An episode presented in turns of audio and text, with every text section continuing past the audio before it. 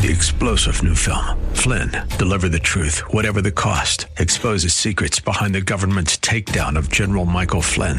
Flynn knew what the intel world had been up to. He ordered the first audit of the use of contractors. This set off alarm bells. He told the truth. He was the most dangerous person for Donald Trump to hire. They had to get rid of Flynn.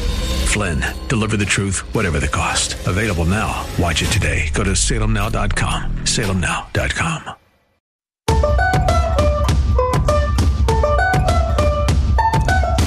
Welcome back to the Common Good on AM 1160 Hope for Your Life alongside Ian Simpkins. My name is Brian Fromm. Thank you for joining us on this Friday evening.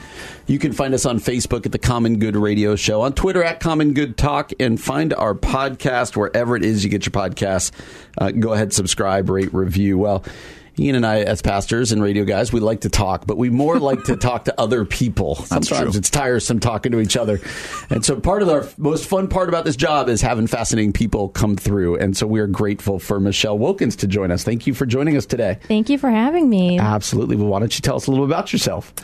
Okay, so this should be easy, but it's sometimes a little bit hard for writers to, to talk about themselves in a, a short manner. Um, but I am a local writer. I live in Aurora with my husband. Um, we were recently married in August. Well, Ian congratulations. actually married us. Beautiful ceremony, by it the was way. fantastic. Oh, that homily. Other than the officiant, it was a perfect day.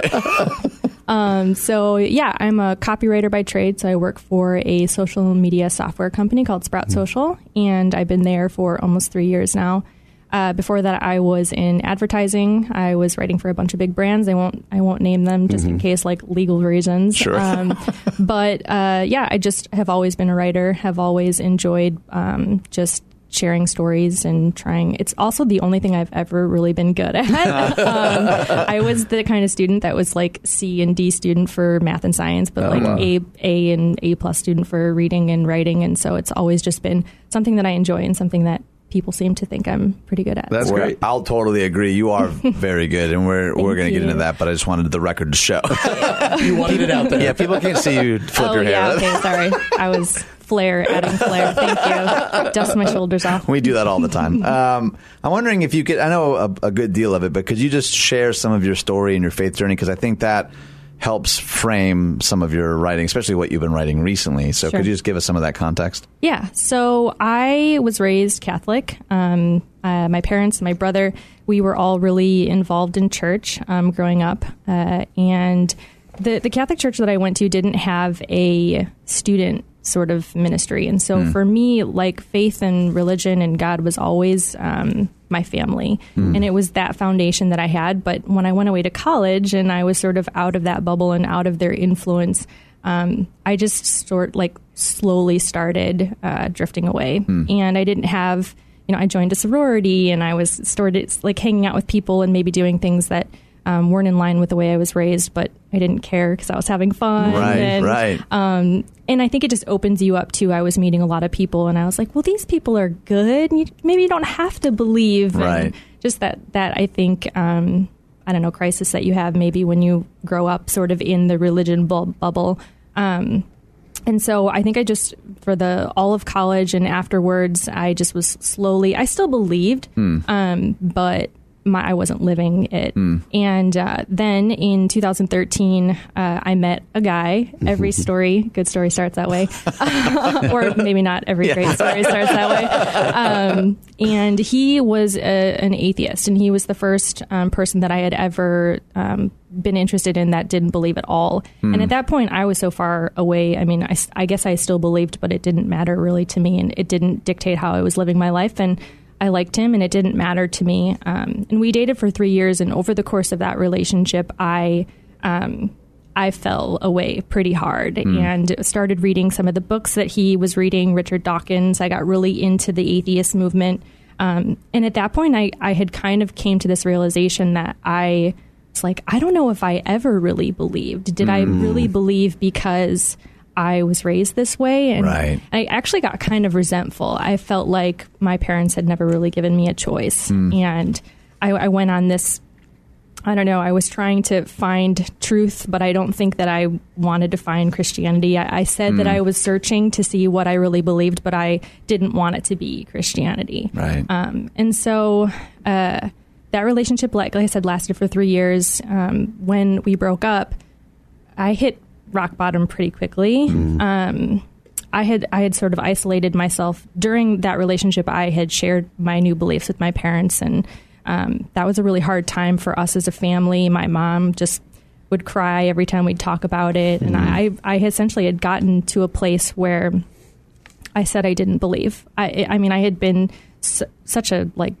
I guess a believer when I was younger, and I had gotten to this place where I was like, none of this is real. You you know you force this on me. The Bible is a bunch of you know bull, and uh, I just like I I was I was angry, and and I loved my boyfriend, and I wanted Right. to be in that sort of place. And anyway so uh, when we broke up i had my family wasn't around me. I didn't have a lot of friends. And so i was like okay how am i gonna how am i gonna deal with this? I was Right. living in the city i was isolated from everyone so i like trying to make new friends i started going out and drinking a lot.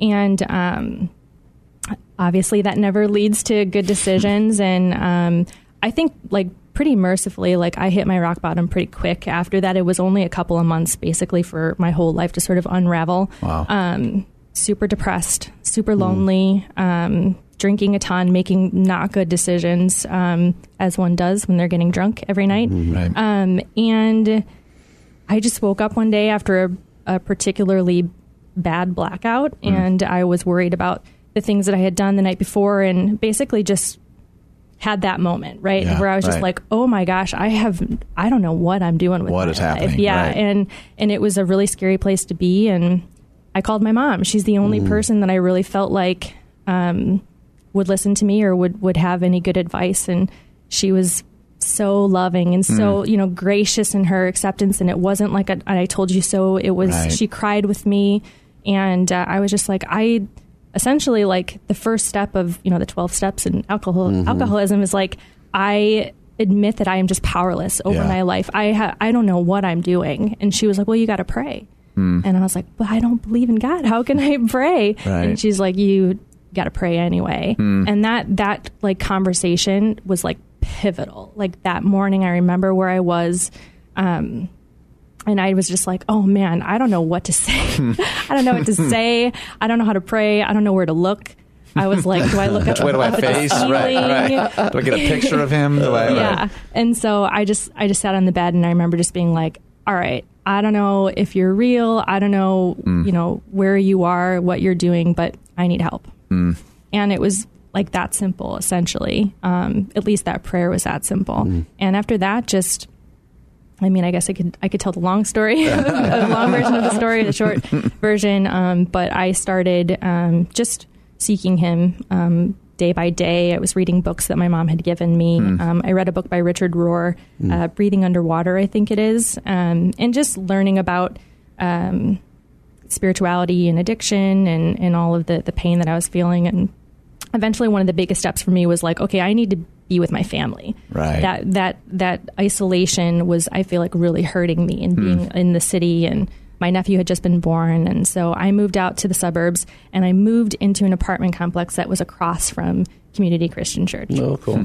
And I didn't know when I had chosen that place, my brother and sister in law had said, Oh, well, we go to church there, the, the yellow box. You're like, "That's a And church?" I didn't even know It's a big yellow box. right, right. and so I, I went I had actually tried a couple of other churches before that but um, when I went there I think it was the first time that I was there uh, Lucas and Evelyn sang Do It Again which is mm. an elevation worship church that undid me mm. and I just remember crying so hard and just being like this is it like this is that moment for me and I I didn't miss a Sunday service for probably a year after that like I and just ever since then he has changed my life in a lot of mm. ways. That's remarkable. I love that story. Thank you for sharing Yeah, all sure. of that. Yeah, thank you so much for sharing that. And I'm sure there's people out there who definitely needed to hear that. I'm curious, um, this intensity of like this transformation, right? This intense.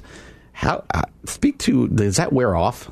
Or like, is that something you still long for? Like, how Hmm. does that work now that you're a couple years out and being a Christian's a little more normal? I'm wondering what that's like. The sorry, repeat the intensity of Like, uh, like going from rock bottom to meeting Oh. God, and now, now it's probably a little more normal, like Oh. being a Christian. I'm wondering if that's weird at all, or if you still have that in your mind. I still cry pretty regularly. I, it still feels very fresh to me. I, I know that um, even though it's been a couple of years, uh, when that song plays, I cry every time. I feel very connected to a lot of the things that happened, and I and I think. I hope that it never. I hope that I never get numb to that feeling. I hope I always feel as um, undone and un, un, unbelievably happy and grateful for what happened to me. I hope that it always feels that fresh because. I think when you forget it is when you you start to become less grateful. Yeah. Absolutely. Well, I really appreciate you telling your story. I think there's people out there that need to hear it who are in that similar spot. So you're listening to Michelle Wilkins. She is going to stay with us for another segment. Uh, we're going to jump into all sorts of different things that she's written and uh, see where the conversation goes. That's coming up next year on The Common Good, AM 1160. Hope for your life. Welcome back to the Common Good on AM 1160. Hope for your life. Alongside Ian Simpkins, my name is Brian Fromm, and we're uh, excited to be joined by Michelle Wilkins. She was in uh, last segment. If you missed it, I couldn't encourage you more to go back to the uh, to the podcast or Yes. go to 1160hope.com and you can listen to that. Michelle uh, told us her kind of life story and her coming to faith, and it was really encouraging. I want to talk a little bit more about your writing. Uh, two questions. One, where can people find you? So if they want to write, if they're like, man, I'm really intrigued by what she has to say, where can they find you? And and maybe who's that demographic that you're writing to? Who is kind of your target audience as you're writing that you're thinking about? Yeah, I think, um, well, definitely where you can find me now is on uh, online publication called Medium, um, medium.com. And then if you just search Michelle Wilkins in there, some of my articles will probably pop up. Um, I have tried my own blogs before, and I feel like I've started and stopped like a million Yeah. blogs. Same, just, totally. I have a hard time finding that niche, like finding who I'm talking about and what I want to talk about. I think um, God has done so much in my life and sort of healed me in a lot of different areas. I sometimes struggle to figure out what what part I want to talk about and what part of my life that I want to talk the most about. So what I've been doing race, recently is just trying to um, take inspiration just from conversations that I'm having with people. Um, even in my own life, like certain things that have happened, I'm like, oh, that would make a good article. Um, and usually, who I'm think I'm talking to or who I'd like to be talking to, I guess, um, because I'm sharing a lot of these articles on my Facebook page. Um, you know, all of us, our Facebook uh, friends list is just a giant list of everybody that we've ever met since college, and uh, Sometimes earlier. right yeah. for me and so um, you know since i recommitted my life back to christ only a couple of years ago most of that the people on that list are non-believers. And so i kind of see that as a really special opportunity to be able to share some of these messages um, or at least expose people to those messages um, in a way that they probably wouldn't really come unless they were seeking it out. Yeah, for Um, sure. and so I, I i'd like to think that i'm i'm speaking more to like where i was maybe Yeah. five or six years ago Good. yeah That's really good. Well, you've written a bunch this year in particular, like starting, you said this is part of a new writing goal. Some of the Mm-hmm. Yeah. titles you have Five Dumb Reasons Not to Be Kind to Someone, Where's God in Our Pain and Suffering? That's one that we've talked about Mm-hmm. a lot. But the one that I want to get sort of your feedback on a little bit and sort of your insight, you wrote this one called Forgive Them, Forgive Them All. And it's, I just found it so powerful. It doesn't uh, hurt that you're just a really a really talented writer anyway. Oh, stop. But I, it's true. But I think that the subject matter and the tone is so good. Talk to me a little bit about that article, why you wrote it, what kind of your hope for that is in the first place. Yeah, I think the forgiveness article for me was one of the instances where it was a, a personal um, right. experience, or I I guess a couple of personal experiences. I was um, just noticing how forgiveness had been um, a really powerful tool for healing for me in a couple of different areas. Um, and what I thought was interesting is that it's it, it was helping me in just some of the smallest situations, whether it was frustrations of my morning commute, um, dealing with social media trolls. Um, Those and- exist? Yeah, I guess. And not for I, I'm like I'm so nice. Why are you yelling at me? Um, but and then also in like some pretty deep rooted hurts as well, and um, just kind of being like seeing how God and and this practice of of sort of radical forgiveness and um, how it was helping me get through these situations. And I was like, man, I wish. Um, you know, some people in my life maybe had this same understanding or, or were Right. able to sort of use that as well to kind of use that as a tool for healing. Um, and so that, that's where I was coming from. I was like, I feel like God wants me to tell people about this. I, he's not. I, I about everything that I'm writing about. I know that He's healing me, but not just for my own benefit. Like I don't think He's just trying to make me have this amazing life. I think He's saying, uh, learn the lesson and then teach it. Yeah, that's awesome. Why? Do, speaking of forgiveness, sounds like you've done a lot of thinking about it. Uh, what makes? We had this discussion, I believe, on yesterday's show, maybe two days ago, about. Uh, we all know in our minds forgiveness brings healing to us, but a lot of times I think I even admitted I would have chosen bitterness in this one situation we were discussing. Uh, why do you think forgiveness is so hard practically for people to embrace? That's a really good question. I think um, I think a lot of people just don't think that people deserve it. I think that we are all sort of judging whether or not people deserve our forgiveness and and wanting people and maybe this sounds kind of harsh, but wanting people to sort of pay for for what they've done. Yeah. And I talk about in the article about how really self defeating that is in the end, and how you think that you're sort of holding people accountable for it, but especially for hurts that have been years gone, those people don't really probably even think about you anymore, and you're the only person that's being hurt by it at that Right. point. And um, and yeah, just like with the the in, Instagram troll, you know, it's just he he had given me so much anxiety and I was so mad at him. And I Hmm. was like this is just some random dude from like grade school. Like I can't let him have this power over me. Right. um, but you know he was being kind of a jerk. And Hmm. so i think a- a lot of people would say like he was being a jerk. It was him. He was wrong. You know Right, I, I right. i don't know. I think maybe because people think that forgiveness only hap- needs to happen when someone has um, like really hurt you but i think you can forgive in a lot of other instances too Totally. i think you can forgive people when they make you mad i think when they make you impatient when they're when they don't even do anything to you and they're just being and it's annoying like you can forgive people in so many different instances that's why i think it's like kind of silly i say in there like forgiving the woman who cut me off like on the train Yeah. just like ah that's so annoying but like bless her Yeah, right. Yeah, I don't right. know. Yeah. And it helps. Well, and the the uh, you know the adage about unforgiveness is like drinking poison, expecting the other person to die. You know, Mm-hmm. Like half the time they're not even thinking about it. It's Yep. just eating me up inside. Whether it's Right. something small or something big doesn't mean that something bad wasn't done to you. It's not Yeah. diminishing the wrong that was done to you. It's saying, nope, I'm taking bolt cutters to the chain that connects the wrong that you've done to me. And I think that so beautifully comes out in this, which actually. I think corresponds to this other one, probably your highest uh, traffic article, the one about kindness Mm. Yeah. which is a topic he and I, Brian and I have talked about a number of times. There's a Samuel Johnson quote that I've always loved where he said, kindness is in our power even when fondness is not. Mm. And in this age where everyone's like, I'm mad at you. No, you're mad at you. And I disagree. And we vote differently and we believe differently. Like, Yeah. what inspired you to write about something like kindness that I think is so needed? And then what Mm. are, what are some of the big like takeaways for our listeners?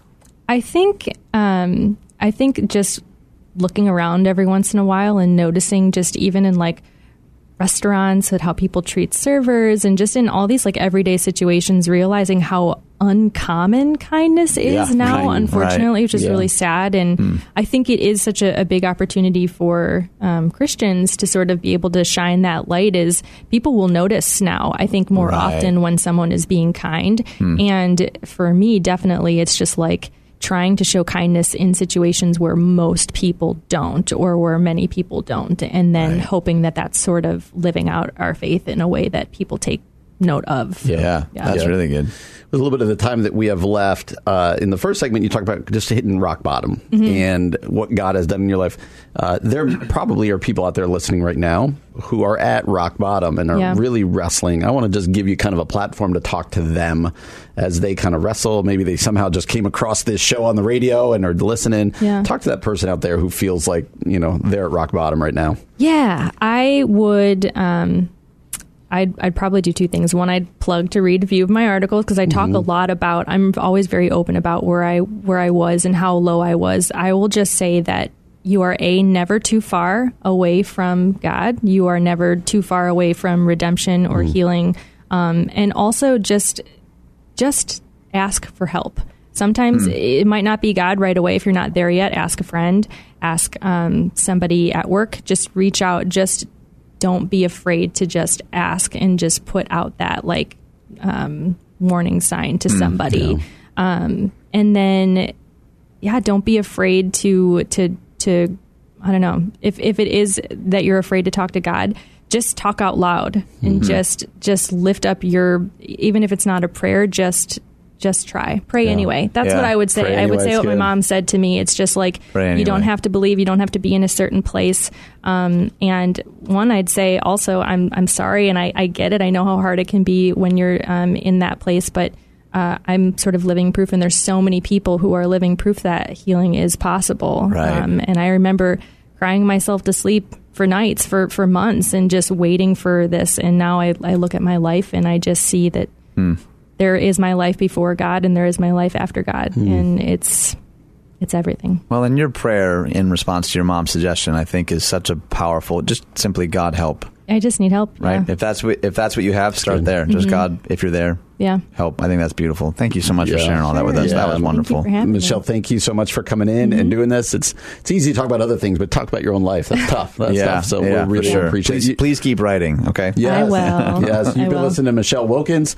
Uh, you can find her on Facebook, Instagram, Twitter, Uh, yeah, but don't. but don't do it. I haven't been doing very much with my Twitter. yeah, She's a very different person on Twitter. yeah. She's a Alter troll on. Twitter. Other people. Uh, No. Michelle, we really appreciate you doing this. Thank Thanks for you. coming in. Thanks so much. Absolutely. For Ian Simpkins, I'm Brian Fromm. You're listening to The Common Good, AM 1160. Hope for your life.